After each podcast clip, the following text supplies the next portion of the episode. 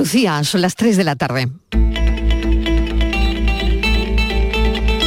La tarde de Canal Sur Radio con Mariló Maldonado. ¿Cuál es nuestro objetivo? Ganar en Andalucía. Empezando por los andaluces que no van a votar al Partido Socialista, porque no comparten las tesis del presidente Sánchez y por supuesto a todas las personas de centro derecha que representamos. Si somos capaces de unir al centro, a la derecha y a muchos votantes del Partido Socialista, Juanma Moreno podrá ser presidente con tranquilidad y con mucha autonomía de la Junta de Andalucía, la comunidad autónoma más importante de España. Ya Andalucía no es la Andalucía de antes, no es la Andalucía que teníamos que pedir permiso esta confianza general en nosotros mismos y esta reforma que estamos haciendo está transformando esta comunidad en una aspiración básica y fundamental. Queremos ser grandes porque somos grandes en Andalucía. Vuelta a lo mismo, deterioro de lo público para favorecer lo privado. Aquí quien pueda pagarse servicios públicos, se o sea, servicios se los paga y quien no, pues se queda en la cuneta. Tampoco esperábamos mucho del señor Moreno Bonilla. Fue secretario de Estado asfixió la dependencia en Andalucía y le quitó las cotizaciones a las mujeres que trabajaban en la dependencia. No esperábamos mucho más. Ese es el objetivo que tenemos, llegar al 19 de junio y conformar nuevamente gobierno con el Partido Popular, porque miren, yo le voy a preguntar una cosa, cuando las cosas funcionan, ¿para qué las vamos a cambiar? Y los andaluces saben que este gobierno del Partido Popular y de Ciudadanos funciona. Que este gobierno de Juan Mama y Juan Marín funciona hay que ser prudentes. Tenemos que dejar trabajar a las fuerzas de seguridad y a los tribunales de justicia. No podemos alentar las especulaciones que solo conllevan ruido y confusión. Creo también que es importante recordar que las denuncias falsas son irrisorias en nuestro país. Y no lo digo yo. Según la Fiscalía General del Estado, las condenas por denuncias falsas representan un 0,03% del total de denuncias entre 2009 y 2020. Por lo tanto, no enredemos con este tema, que insisto, lo único que generan es un ruido interesado. Se ha pasado del matadero a otra empresa que hay al lado, que se llama eh, Covier, y ahora estamos intentando extinguirlo y ya está ardiendo también la, nave de Somalesa. Esta noche no he dormido absolutamente nada pensando en la niña me venían todos los recuerdos y yo es que no he dormido nada, pero absolutamente nada. Porque hoy me lo han dicho, mi niña me ha llamado diciéndomelo y digo, me he quedado fría, me he quedado fría. Yo estoy, yo estoy mala. Ho il cuore affranto per la strage nella scuola elementare in Texas. Prego per i bambini, per gli adulti uccisi e per le loro famiglie. È tempo di dire basta al traffico indiscriminato delle armi impegniamoci tutti. Impegniamoci tutti perché tragedie così non possono più accadere.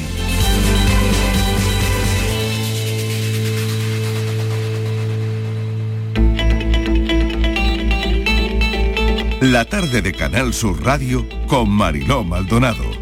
Señores, ¿qué tal? Parte de los sonidos del día acaban de oír. Desplegamos el mapa de sonidos del miércoles en nuestra línea de audios, los protagonistas de la actualidad y todo lo que ha ocurrido hasta esta hora. Residencia de ancianos de Sevilla cerrada y abierta una investigación. Al parecer tenían a las personas mayores en condiciones lamentables, alimentos caducados, personal sin contratos regularizados. La Junta ha determinado cerrar la residencia y la Fiscalía está investigando en qué condiciones tenían a los ancianos. Deficiencias muy graves, denigrantes. Nueva detención por agresión sexual en la feria de Córdoba. Parece que la violación grupal, la de Málaga, no fue tal agresión. En libertad, los dos hombres que fueron denunciados por la mujer, quien aseguró que no sufrió mencionada agresión. En Málaga y en Andalucía seguimos conmocionados por la muerte de la menor de tres años que perdió la vida en un supermercado ayer cuando le cayó una taquilla encima, causándole un traumatismo en la cabeza que no ha podido superar. Desde aquí le mandamos toda la fuerza del mundo a sus padres, a sus hermanos que se encontraban con la pequeña haciendo la compra en el supermercado. Estados Unidos amanece hace unas horas abatidos y de nuevo el debate para limitar el uso de armas, nosotros todavía impactados por el tiroteo de anoche en Texas, en Estados Unidos. Qué difícil es no impactarse por la muerte a tiros de tantos niños y niñas y de dos profesores en un instituto, en una escuela de primaria. Los niños tenían pues como tope 10 años. Segundo peor tiroteo de la década, los tiroteos mortales se siguen multiplicando en Estados Unidos hasta extremos tan desorbitantes que esta madrugada el presidente Biden ha prometido actuar para hacer frente, y lo ha dicho tal cual, al lobby de las armas.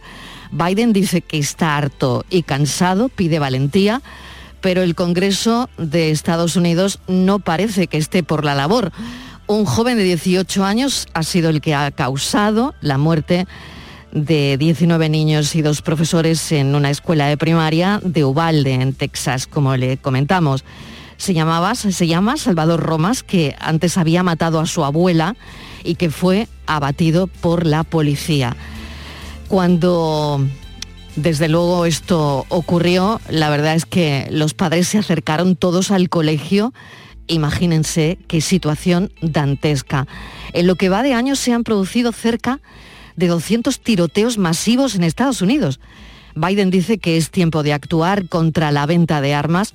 Basta ya, decía también la vicepresidenta de Estados Unidos, Kamala Harris, que decía anoche que deben tener el coraje de hacer algo. Nada más cumplir 18 años, Salvador Romas había comprado sus armas con las que cometió los asesinatos de niños y niñas y profesores. Nada más cumplir los 18 años. Cambiando de asunto, esta tarde se volverá a hablar de vacunas. Hoy Gobierno y comunidades analizan la viruela del mono. Se han analizado 88 muestras, 51 positivas, 5 descartadas, 2 no, no son concluyentes. Los afectados, todos leves, en sus casas. Así que se vuelve a rastrear, como ven y por supuesto hoy les daremos cumplida información de lo que ocurra sobre la viruela del mono.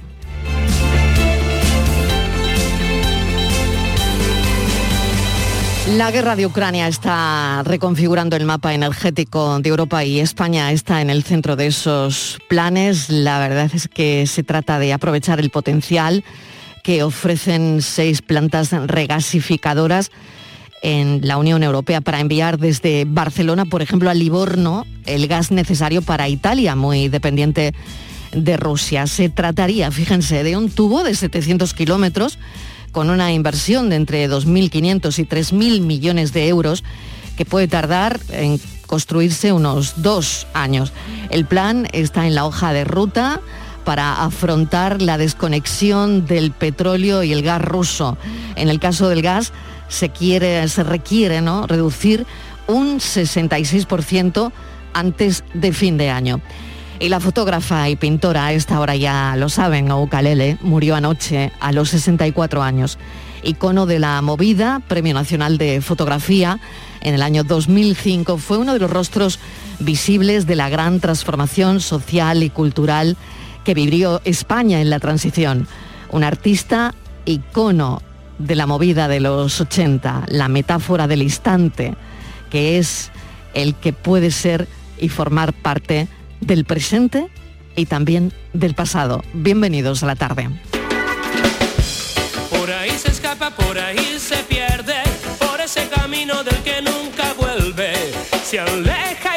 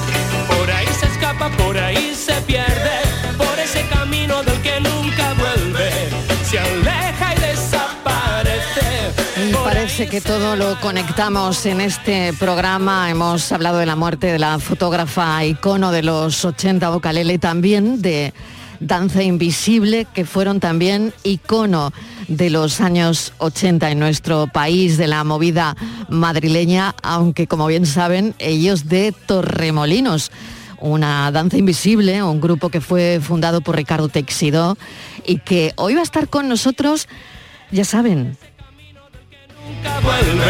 se aleja y desaparece, por ahí se va el amor. Javier Ojeda.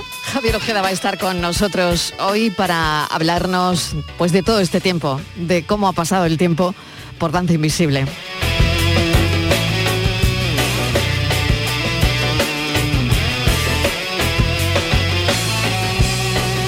Veo a través de ti, eres transparente.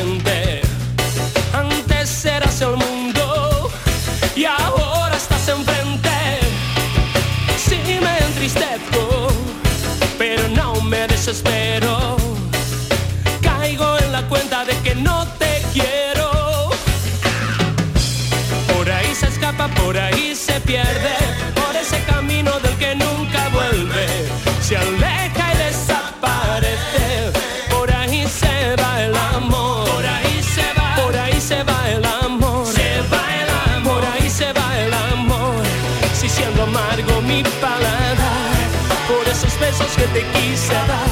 Y si de lo que quiero no estoy seguro, mejor es no pensar en el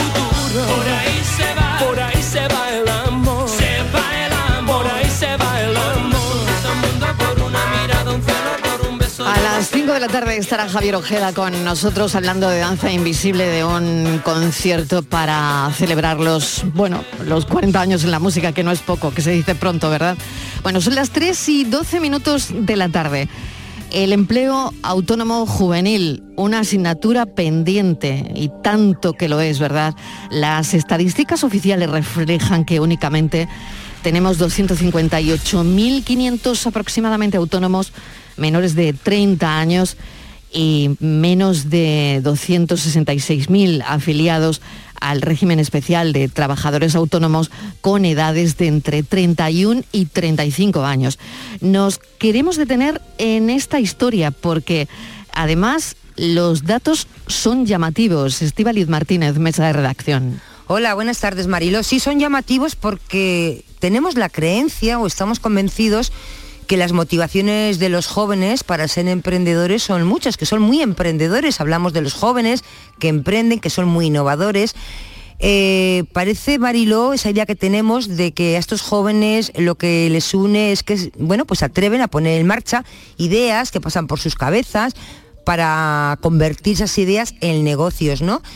Parece también que ten- pensamos que lo que quieren es trabajar por cuenta propia, quizá no cumplir horarios, no tener un jefe a quien rendir cuentas, o simplemente, Mariló, emprenden para hacer cumplir sus sueños y emprender un negocio propio. Eh, porque muchos de ellos dicen que sus objetivos van más allá del dinero, pero parece que esta idea que tenemos no es así, parece que los jóvenes no se animan a emprender y a convertirse en trabajadores por cuenta propia. Según la Unión de Pequeños Trabajadores Autónomos, el empleo autónomo juvenil es una asignatura pendiente, tú lo decías Marilo, las estadísticas oficiales lo dicen y reflejan que únicamente tenemos mm, 258.490 autónomos menores de 30 años. Prácticamente es el mismo número que hay de jóvenes afiliados al régimen especial de trabajadores autónomos con edades comprendidas entre 31 y 35. Son algo menos del 16% estos menores de 35 años que deciden emprender y poner un negocio. La aventura.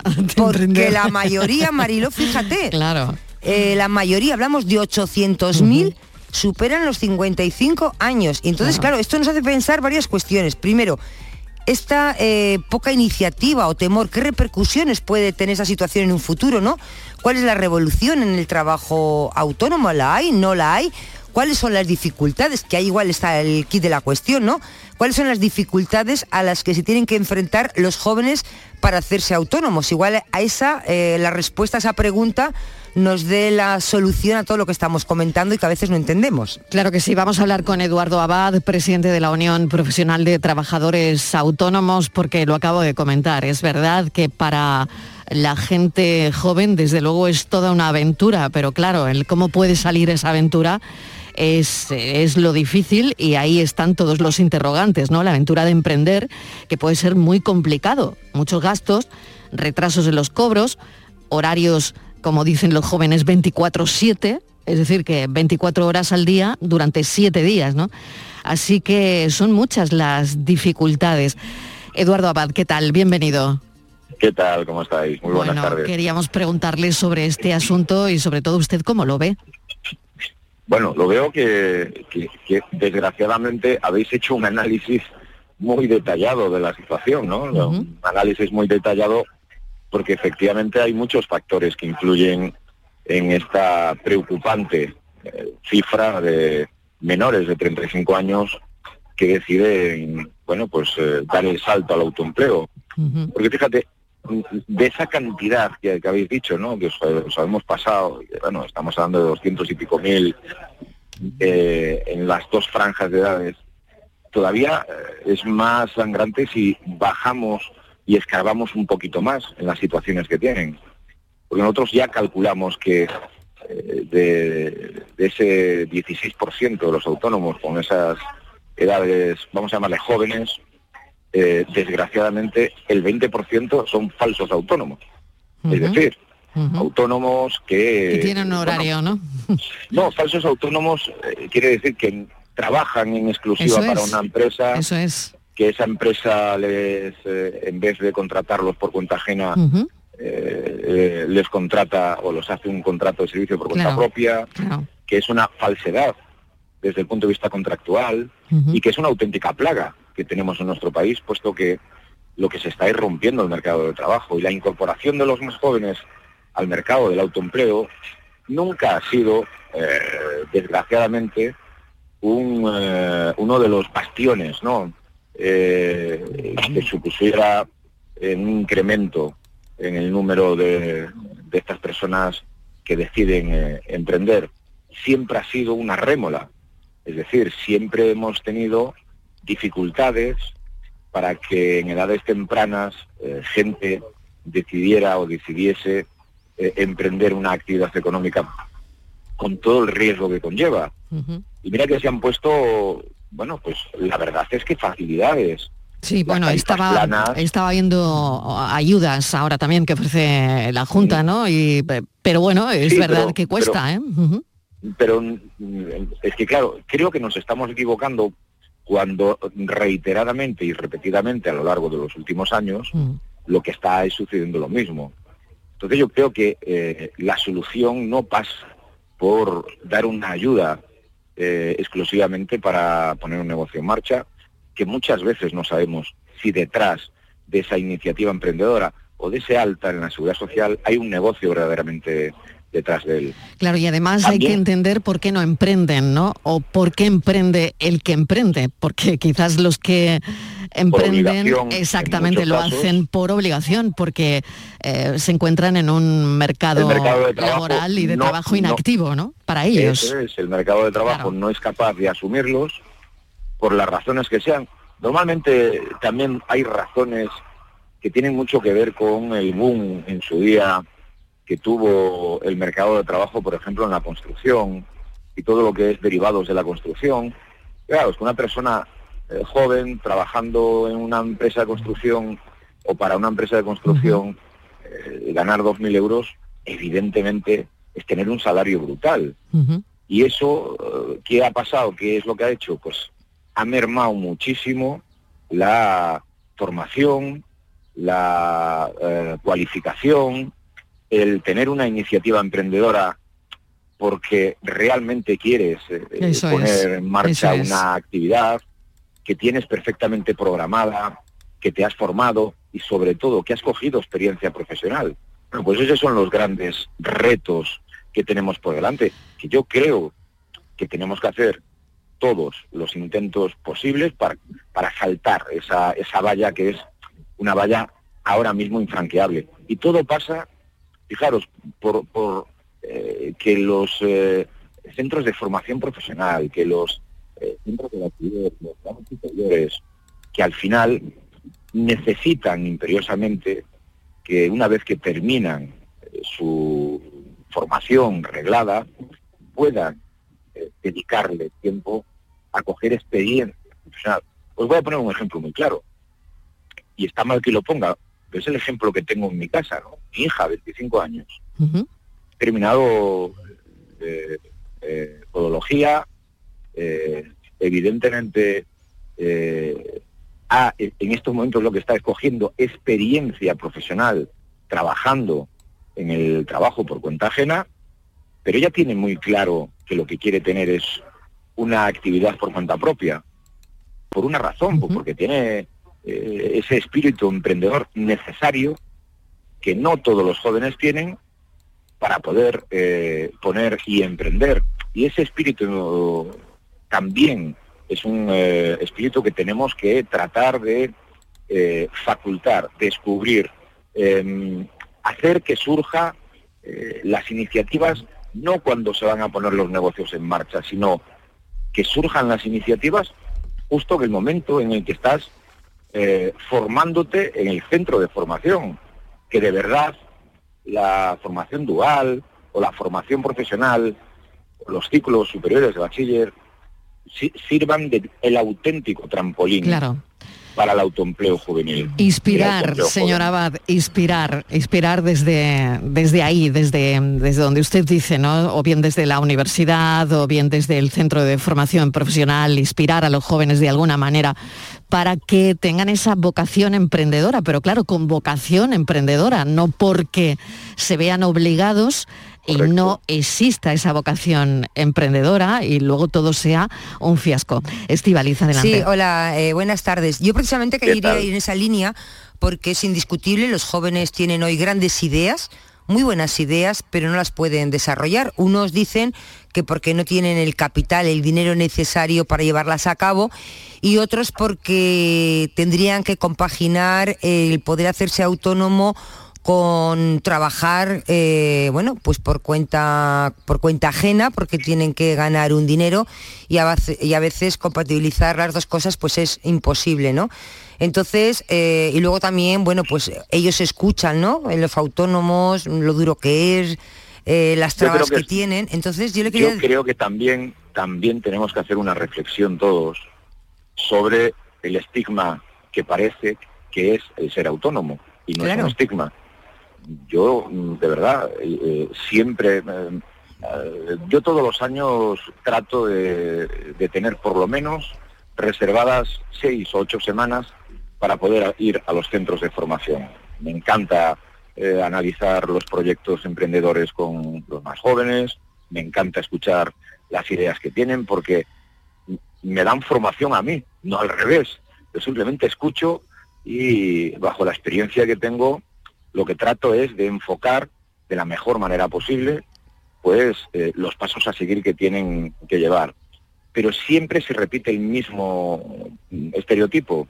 Y el estereotipo es que ante una clase, un aula de 50 alumnos, eh, tenemos un nivel de, eh, cuando hacemos la pregunta, ¿qué te gustaría? No? ¿Te gustaría ser autónomo? ¿Te gustaría tener tu propio negocio? Claro, es que estamos hablando de apenas el 10% se plantearían. No es que lo vayan a hacer, se plantearían hacer algún tipo de iniciativa emprendedora. Las ayudas económicas eh, existen. Eh, los gobiernos del Estado y el gobierno eh, de las comunidades autónomas de Andalucía llevan gastándose dinero ingente público en tratar de darle hacia adelante al, el- al emprendimiento y al empleo juvenil.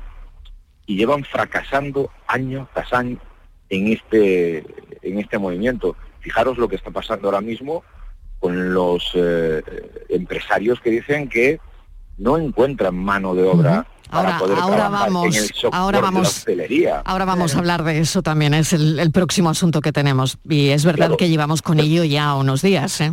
Claro, pero que eh, se juntan, eh, bueno, pues como yo, como yo digo, ¿no? Unos factores, por un lado, eh, tenemos, eh, bueno, pues desgraciadamente eh, un estigma que ser autónomo es sinónimo de ser el último eslabón de la cadena, el que no va a poder tirar para adelante, y esto es algo que desgraciadamente sale en muchos medios de comunicación siempre de forma negativa, y no es cierto. Hay personas, hay jóvenes, hay personas trabajadoras por cuenta propia que tienen actividades que funcionan, que generan economía, que generan puestos de trabajo, que tiran para arriba, que se forman, que se continúan formando una vez que están eh, con sus negocios abiertos, pero claro, por el otro lado tenemos autónomos a la desesperada. Un joven que no ha penetrado en el mercado del trabajo, lo más sencillo es hacerse autónomo aprovechando la tarifa plana, que lo contrate una empresa para trabajar como falso autónomo y esos son sus inicios en el mundo del trabajo autónomo. ¿A dónde quiero llegar? Que al final ese joven se da de alta como autónomo, dice que es autónomo, pero realmente su sentimiento es ser un asalariado. Y ese es uno de los estigmas que entre los más jóvenes está más corrido. Y por eso, por eso, al final, lo que tenemos es, eh, bueno, pues un trabajo autónomo joven, muy poco eh, cualificado, muy poco eh, desarrollado. Necesitamos autónomos vocacionales que sean capaces de aportar a la economía pues eh, lo que se merece, ¿no?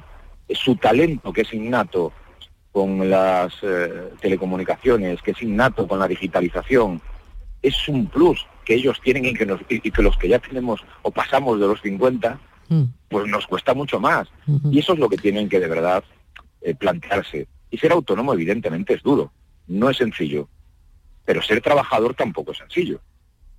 Eh, estar sujeto a un horario, estar sujeto a las órdenes directas eh, que te pueden gustar más o menos de quien tiene la responsabilidad de pagarte el sueldo todos los meses, estar sujeto a determinadas cuestiones salariales que no siempre son las óptimas, tampoco es fácil ser trabajador Sin por duda. Señor Abad, pues le agradezco enormemente mm, que nos haya atendido porque, bueno, lo hablábamos esta mañana y el asunto a mí me parece muy interesante para seguir desarrollándolo, está claro, ¿no? Y mm, muchas gracias porque, bueno, pues nos ha dado algunas claves interesantes que hay detrás de los porcentajes sobre la falta de gente joven, ¿no? Em, autónoma. Muchísimas gracias, Eduardo Abad, es Nada. presidente de la Unión Profesional de Trabajadores Autónomos. Muchas gracias a ustedes. Un saludo, gracias. Un saludo. Casi las tres y media y conectando este asunto con el próximo, las mujeres han empezado a cubrir la falta de conductores de camiones a las que se enfrenta el sector del transporte en Almería. Hay un boom de mujeres camioneras. Tráfico ha expedido en Almería un 30% de los carnet que se han entregado en Andalucía para la conducción de camiones articulados. Estivaliz. Sí, Mariló, ser camionero es una de las profesiones en las que hoy todavía predomina casi absolutamente eh, el hombre, es masculina. En España hay 250.000 conductores de estos vehículos, de los cuales apenas cinco- eh, 5.000 son mujeres. Esto representa un pírrico 2%, nada, como ves, ¿no? Pero ojo, porque estas cifras podrían dar un giro en los próximos años, porque estamos también escuchando, Mariló, no hay camioneros, faltan 15.000 en España y las empresas buscan conductores. Datos de la DGT dicen que ya un 28% de los carnés tipo E, que son los carnés necesarios para conducir camiones articulados, o, el carné eh, tipo C, que es para rígidos, eh, que sería un 10% en este caso, han sido sacados por mujeres. Si nos damos un paseo por las autoescuelas, Mariló, especializadas en permisos de eh, conducción de camiones, también nos encontramos que van animándose las mujeres cada vez más y son las que quieren ponerse al volante de camiones. Fíjate, desde 19 2019, o sea, hace no mucho, de los 6.351 carnés de camiones que se eh, expedieron en, expedidos en Andalucía, 1.891 fueron, los obtuvieron las mujeres. Y curiosamente, Almería la cabeza. ¿Y por qué es llamativo en el caso de Almería? Bueno, pues porque en los tres últimos años, uno de cada tres nuevos permisos para conducir lo, eh, lo han conseguido mujeres, Mariló. No sabemos el por qué, dicen que en algunos casos lo que quieren es ir acompañando a sus maridos, que son camioneros, y bueno, que se sacan el carné para, pues, para ir con él de viaje. Y así que lo que sí sabemos es que en el transporte por carretera el camión es un sector en alza y que las mujeres se están incorporando. Pues como bien decías, hemos indagado en algunas autoescuelas. Vamos a detenernos en la de Javier Pérez, director de Autoescuela Enrique, especializado en carné de camiones. Señor Pérez, bienvenido. Gracias por atender nuestra llamada.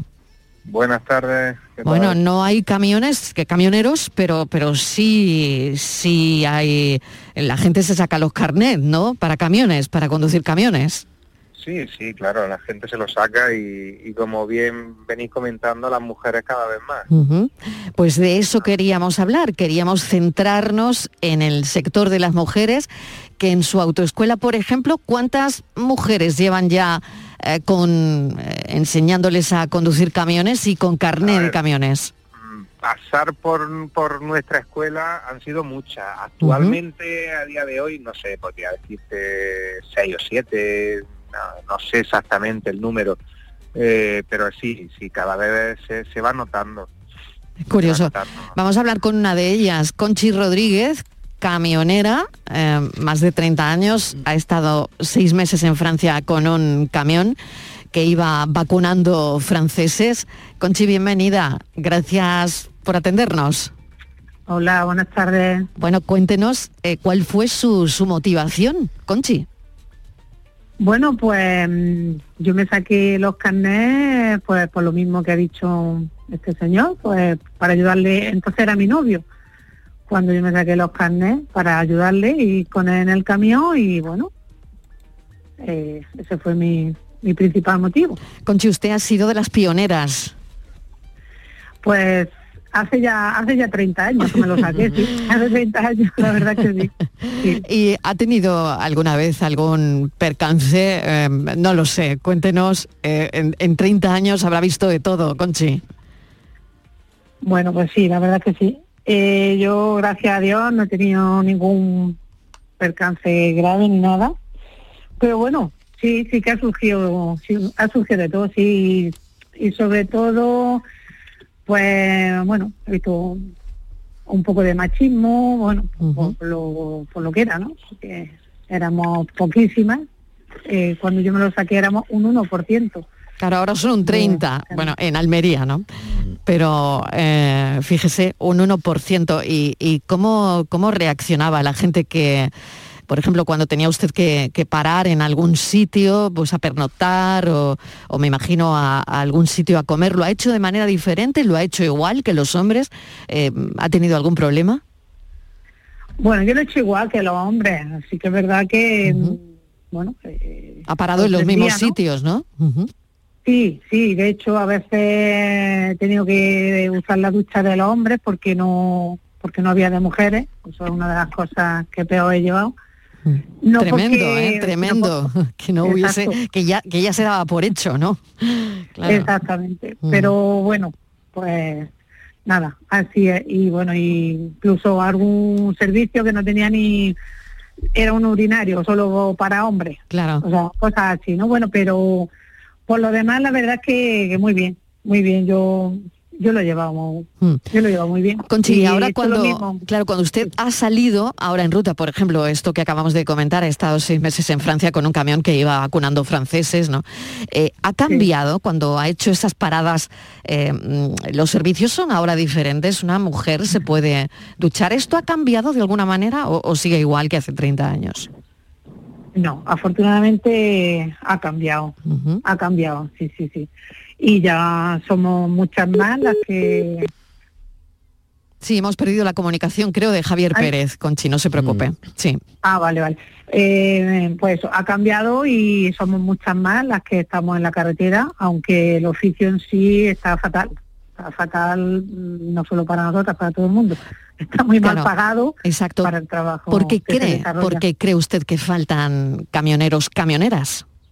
Pues por ese motivo principalmente, porque es un trabajo muy duro y no está no está pagado, no está bien pagado y, y luego mm, eh, para conciliar con la familia, o sea, no tienes vida, no tienes vida.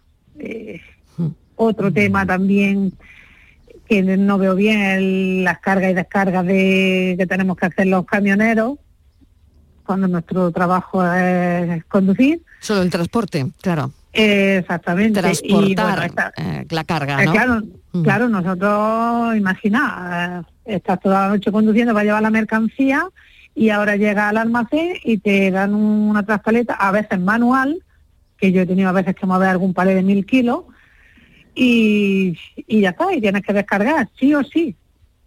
Y bueno, pues eso está, está fatal. Entonces yo creo que la falta de, de choferes básicamente es por eso. La gente joven no quiere, no quiere hacer este oficio porque está fuera de la casa, fuera de la familia, de los amigos y, y luego eh, económicamente no te, no te recompensa, la verdad. ¿Cuánto, Cualquier otro eh, oficio. Eh, si no le importa, Conchi, ¿cuánto cobra un, un camionero o una camionera? ¿Cuánto cobran al Bueno, mes? pu- mm, yo no sé exactamente, pero no sé, eh, la, la nómina anda sobre los 1.500, 1.600, 1.800, dependiendo de, pues, de la ruta que, que hagas, pero vamos. Y de ahí tienes que comer y mantenerte tú. O sea, bueno. Estivaliz, no sé si Sí. tienes alguna cuestión para Javier Pérez, que ya lo tenemos de nuevo, y, o, o para Conchi Rodríguez. Adelante. Sí, pues quería para, para los dos, eh, le quería preguntar a Javier Pérez, eh, ¿por qué este boom en Almería de, de que hay muchísimas mujeres en Andalucía es donde más hay que quieren ser camioneros? Sabemos que Almería tiene muchísimo transporte de camiones porque hay muchísima verdura, muchísima fruta, pero eh, si es que es un sector donde, bueno, pues puede tener trabajo todo el mundo y por supuesto las mujeres. Sí, pues hombre, yo entiendo que entiendo que el tema viene por ahí, porque nosotros aquí en Almería con, con el campo que tenemos y la cantidad de camiones que hay, hay flotas grandísimas. No sabría deciros el número de camiones que puede haber en Almería, pero eh, varios miles, varios miles, tirando bastante alto el, el varios. Eh, y entonces, claro, pues por ahí al final hay falta, hay falta de conductor y lo que comentaba eh, Estíbaliz, creo que se llama la compañera, Sí. eh, que al final las condiciones, claro, las condiciones laborales, pues, pues, a veces dejan mucho que desear y tienen mucho inconveniente. Entonces, claro, eso pues dificulta también a la empresa encontrar encontrar conductores. Y le quería preguntar a, a Conchi. Conchi, buenas tardes. Eh, eh, 30 años de ser un bicho raro, que todo el mundo diría, ¿dónde va esta mujer metida en un camión? Pero ¿cómo se le ocurre? Me imagino que te lo intentarían quitar de la cabeza. A ser hoy día una mujer reconocida eh, en tu municipio, en tu pueblo, de muchas maneras, una mujer que dicen que ya eres pionera, que has abierto el camino a una profesión que era muy muy masculina, ¿no? Conchi, ¿cómo han cambiado las cosas? ¿Cómo era entonces y a- de- de decirte estás loca, me supongo, ¿no? Ahora a decirte eres una, una mujer valiente. Pues eso sí, sí, sí que es verdad. Sí que es verdad que, bueno, yo gracias a mi abuela, que ya, mi abuela y mi madre, que fueron las que me animaron a, a sacarme el carnet ya en aquellos años. Que era curioso, ¿no? Que una madre y una abuela en tanto, aquellos y años te, tanto, te claro. animaran. Sí. Muy Sí, sí, sí. Sí, de hecho mi abuela me, me- mi abuela Concha me lo terminó, me lo pagó el carnet prácticamente entero y no me dejó que, que me echara para atrás. Y bueno, pues la verdad que sí, era un bicho raro. Mm, Ojalá hubiera llevado una cámara de fotos mm, para las distintas caras que yo he visto cuando me veían o bajarme o en el camión. Tendría un, un reportaje gráfico que no veas. Y bueno, ahora mm, pues sí, sí que estamos más, eh, estamos más en la carretera, ya no somos bichos raros Eh, en mi pueblo es lo que estamos haciendo, Huesca, yo soy de Huesca, Granada, y me- es verdad que me han hecho un reconocimiento, la Escuela de Arte de aquí del pueblo, me han puesto una calle, como una calle, por ser la primera camionera y vamos, estoy súper orgullosa, la verdad es que sí, Mm. la verdad es que sí. Pues Conchi Rodríguez, le agradecemos enormemente que nos haya atendido, que nos haya contado parte de esa historia. Y también, bueno, antes de despedir a Javier Pérez, que es el director de la, auto- la autoescuela Enrique, le quiero preguntar cuánto cuesta sacarse un, un camión para, o sea, un carné para conducir camiones. Bueno, es muy variable. Estaríamos hablando aproximadamente sobre unos mil euros, más o menos. O sea que puede casi, ser casi... algo menos, puede ser algo menos, puede ser algo más, pues ya depende un poco también la- lo que necesite cada alumno de, de clase y demás. Sí, Pero aproximadamente por ahí anda la cosa. muy bien. Pues le agradezco enormemente que nos hayan atendido Javier Pérez y Conchi Rodríguez. Gracias y un saludo. Igualmente. Adiós, buenas tardes. Hacemos una pequeña pausa. Me paro un momento porque nos vamos enseguida a la ruta del buen pan. La tarde de Canal Sur Radio con Mariló Maldonado. También en nuestra app y en canalsur.es. Mira, mira qué patatas he comprado. No, que no te engañen. Exige patatas nuevas. Ya están aquí, de nuestra tierra. Piel fina. Y cuando la fríes o cueces, mmm, no te defraudan. Compra patata nueva, de nuestra tierra, recién cosechada, sabrosa al cocer y clara al freír. Nuestra patata. Lo hago por tus abrazos, por nuestros paseos, los viajes y conciertos juntos, por tu sonrisa y por tus besos. Lo hago por seguir cuidándonos. Llevamos dos años luchando para frenar la COVID-19. Ahora más que nunca la responsabilidad es de todos. Actuemos con precaución y prudencia. Está en nuestra mano mantener todo lo construido. Junta de Andalucía.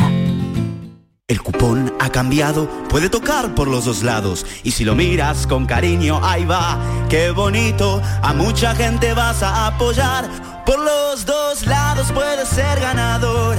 Colaborando con la gente, ilusión es mayor. Nuevo cupón diario. Ahora de lunes a jueves con premios a las primeras y a las últimas cifras. Además tiene un primer premio de 500.000 euros al contado. A todos los que jugáis a la 11, bien jugado. Juega responsablemente y solo si eres mayor de edad. Vete a dormir con una sonrisa, con el show del comandante Lara. El humor más travieso, los invitados más divertidos, las mejores versiones musicales de Calambres. El show del comandante Lara, los domingos en la medianoche después del deporte. Quédate en Canal Sur Radio, la radio de Andalucía.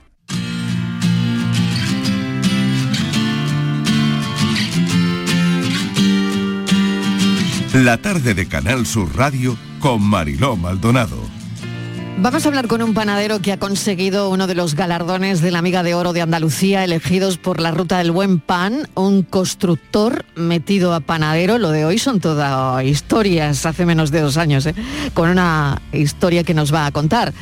Abre solo tres días a la semana porque el pan artesano necesita hasta 24 horas para su fermentación. Eh, además tiene servicio a domicilio y puntos de recogida igualmente. José Carlos Salina, bienvenido. ¿Qué tal?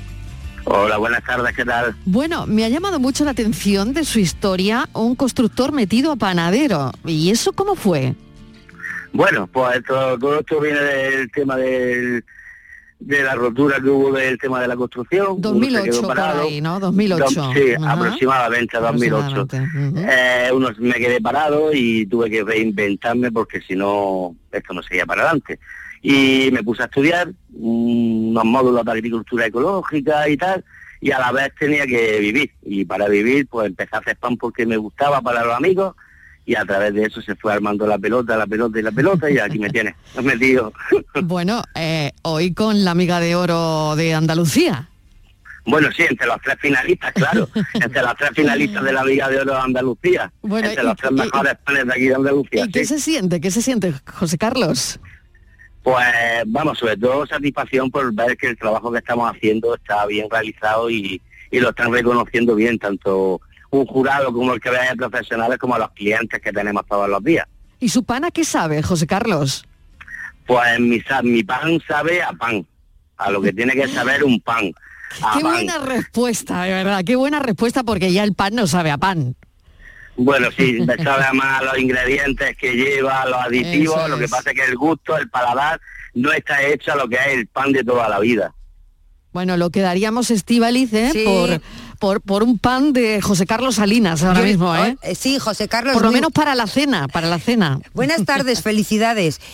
Muy buenas, muchas ¿ha, que- gracias. ¿Ha quedado usted por encima del prestigioso artesano del pan Domi Vélez?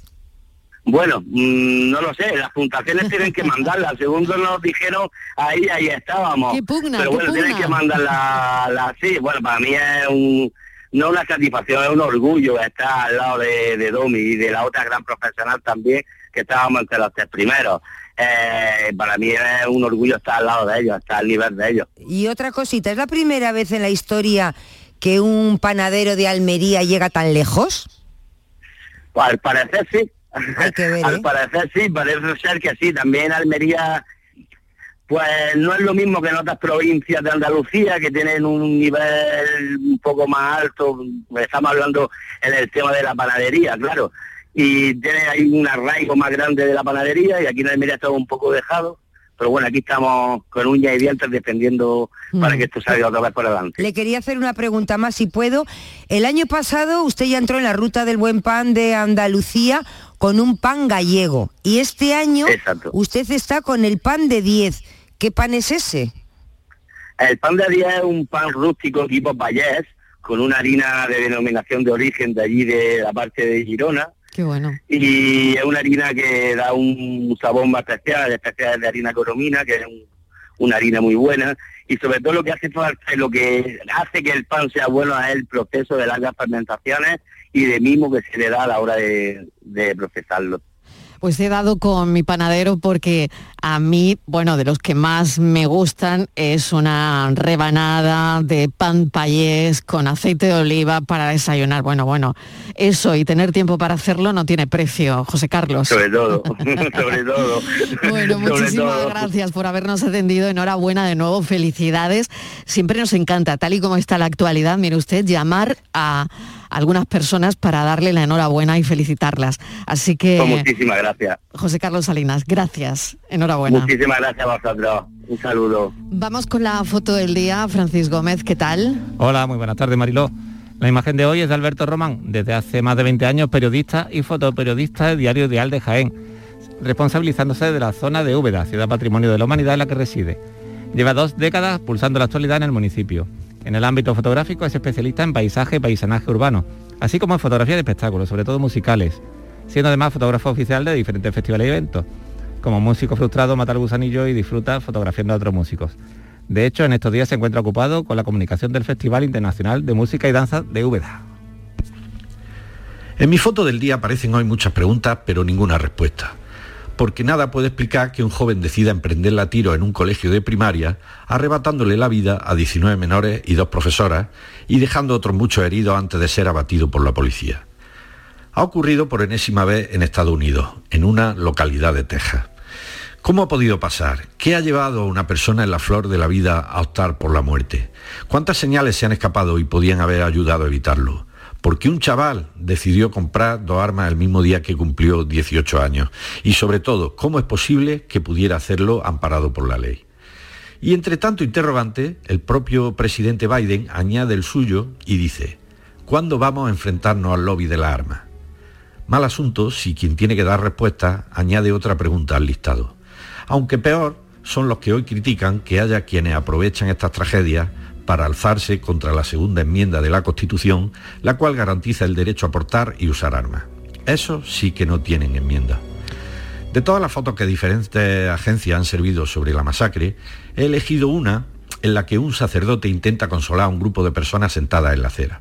Al inclinarse, el crucifijo que lleva al cuello cae ante el rostro de una mujer que llora. Tiene la cruz ante su ojo, pero ella mira al infinito, porque imagino que ahí no encuentra la respuesta. Y me temo que tampoco consuelo. Buenas tardes.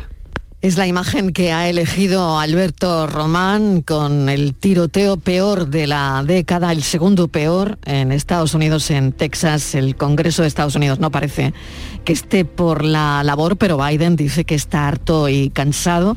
Y lo que nos ha llamado muchísimo la atención ha sido la frase pronunciada por Biden el lobby de las armas. La tarde de Canal Sur Radio con Mariló Maldonado. También en nuestra app y en canalsur.es. Canal Sur Sevilla. ¿Entidades? Hay muchas, pero que ofrezcan todo lo que necesitas para optimizar tus inversiones, muy pocas. En Caja Rural del Sur tendrás un trato personalizado, un asesoramiento integral financiero y patrimonial y una amplia gama de productos. No dudes en acercarte a nuestras oficinas. Te informaremos sobre todo lo que te interesa. Te sobran razones para venir a Caja Rural del Sur, porque lo primero eres tú. Caja Rural del Sur. Formamos parte de ti. La sombra, la sombra vendo.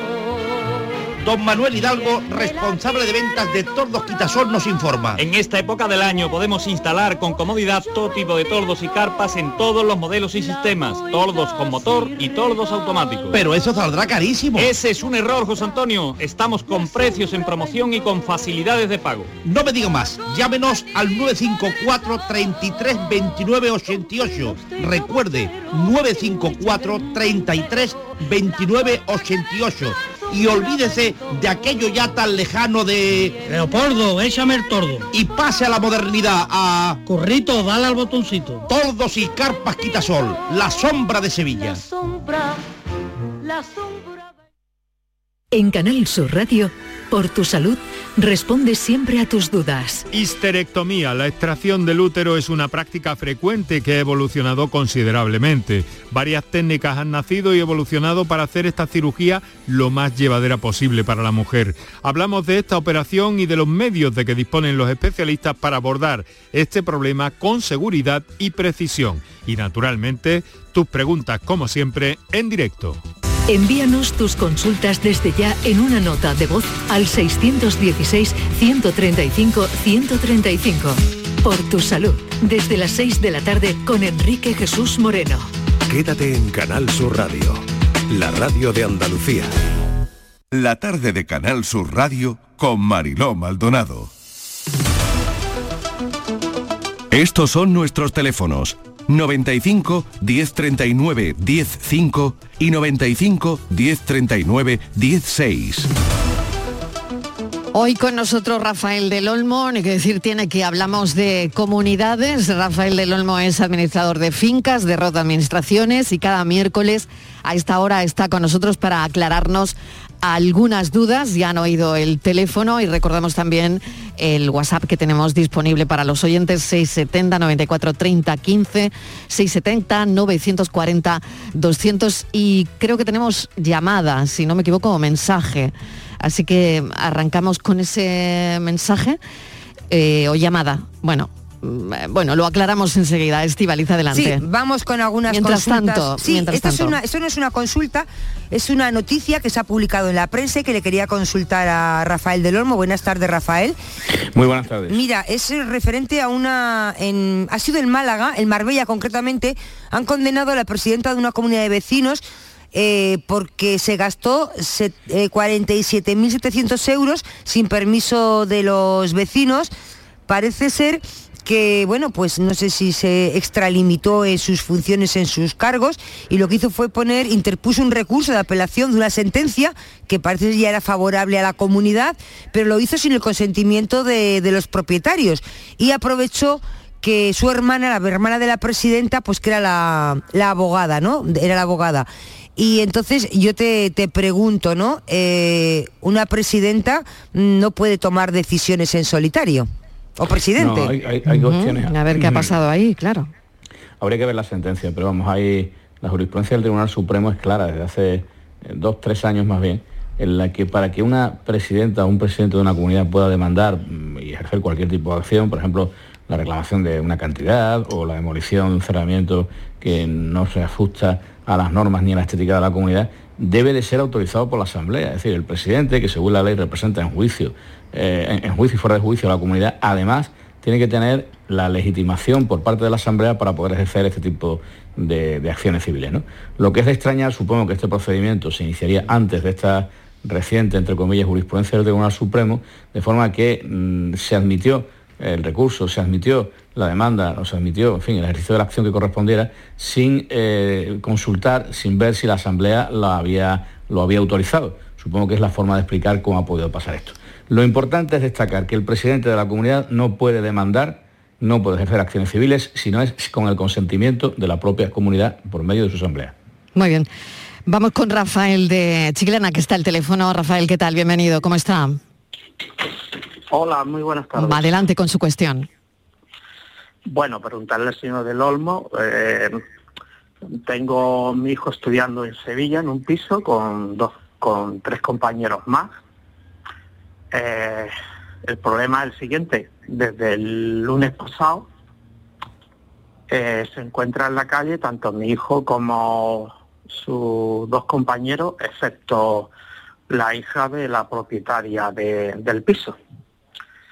Eh, el caso de mi hijo, pues bueno, en- entre todo, en la fecha que estamos, finales ca- prácticamente de curso, Y con los exámenes encima, exactamente.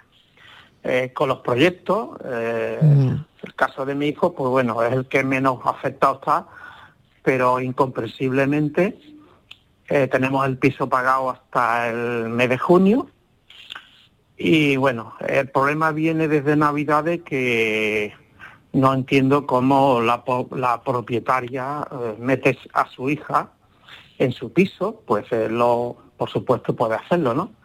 Pero el problema ha venido incrementando y, bueno, de buena primera, esta mujer mm, llegamos a un acuerdo económico mensualmente, mm, ni un mes nos ha pasado ni un recibo.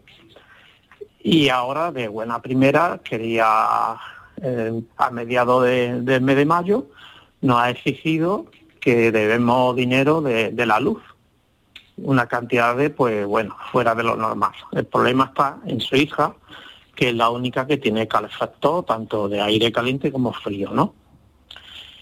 De ahí viene la cuestión de económica, ¿no? Eh, estamos al día, tenemos incluso el mes de junio pagado porque al principio tuvimos que dar el doble la fianza y claro, pues nos vemos, ahora resulta que el tema ha ido incrementando el problema porque ha llegado ya incluso a, a amenazar a los chavales con echarlo. Bueno, de bueno, hecho lo han bueno. echado y, y han tenido que recurrir pues en un piso de unos compañeros de clases a- se han quedado, han se están metido. quedando. Bueno, como no tenemos mucho tiempo, a ver, eh, Ya, ya. Rafa, eh, Pero- me imagino que esa es la situación. Chen- eh, eh, Rafael, ¿no? Sí, sí, Este- Rafa, esto- además soy vuestro oyente colaborador. Muy bien. Bueno, pues esta es, mm, grosso modo, la, la situación. Adelante. Pero lo que está claro es que sin la acción del juez nadie puede salir de su vivienda. Esto es algo muy conocido, hasta los extremos de la ocupación, ¿no? tan conocida hoy actualmente, eh, si no interviene un juez para que una persona salga de su vivienda, eh, incluso con el contrato terminado o con alguna circunstancia eh, que puedan justificar la salida del piso, mm, pero ni aun en ese caso, eh, si no es el juez el que ordena el desahucio, no puede expulsarse una persona de su casa. Por lo tanto, lo que yo recomendaría, porque no me ha quedado muy claro si los chicos están ya fuera del piso alquilado o no, es que no abandonen la posesión del mismo, por mucha presión que reciban por parte de la madre o por de la parte de la propietaria del inmueble. Sí, no, no están, no están, no están porque los chavales tienen 22 años y, y porque ha, ha habido amenaza incluso de muerte, que iba a meter fuego el piso con ellos adentro. Entonces yo les dije a, a mi hijo y a los compañeros por teléfono, porque estoy en Chiclana, bueno, eh, he que desplazarme urgente para ellos sacar todas las cosas del piso y, y bueno, nos ha recomendado eh, un amigo, un hijo, el padre de, de un compañero de mi hijo, que es guardia civil, que no entrara en el piso porque podía alegar que o- le podían denunciar a los chavales por violencia de género con su hija. ¿no? Bueno, bueno, Entonces, que- bueno, eh, sí, sí, es que hay Estoy- trampa por todos lados. bueno, no sé, ¿no? Pero, en fin, Rafa, no lo sé, es que te- tenemos 45 Entonces, segundos, claro, hay 45 una segundos. ahí, Que se ¿Cómo dirijan al resolvemos? juzgado de guardia y que Lo que interpongan salido es pitando del piso. Claro, lo que tienen que hacer es poner una denuncia. una ellos, denuncia ante el juzgado de guardia por ellos. las amenazas que están recibiendo por parte de esta señora. Y ya está. Denuncia, denuncia. Y no abandonar la posesión del piso de ser claro, posible. Claro, Rafael de Chiclana, denuncia. Ese es el consejo de nuestro experto. ¿De acuerdo? Vale, pues bueno. Tremendo pues el muchísimas caso, gracias. tremendo el caso. Gracias por confiar en nosotros y ojalá tenga mucha suerte. Haremos un seguimiento, le llamaremos la semana que viene. Rafael de Chiclana, Venga, gracias. Un, Un saludo. saludo. Bueno, lo tengo que dejar aquí, pero haremos seguimiento de este caso, desde luego. Rafa, hasta el miércoles. Hasta pronto.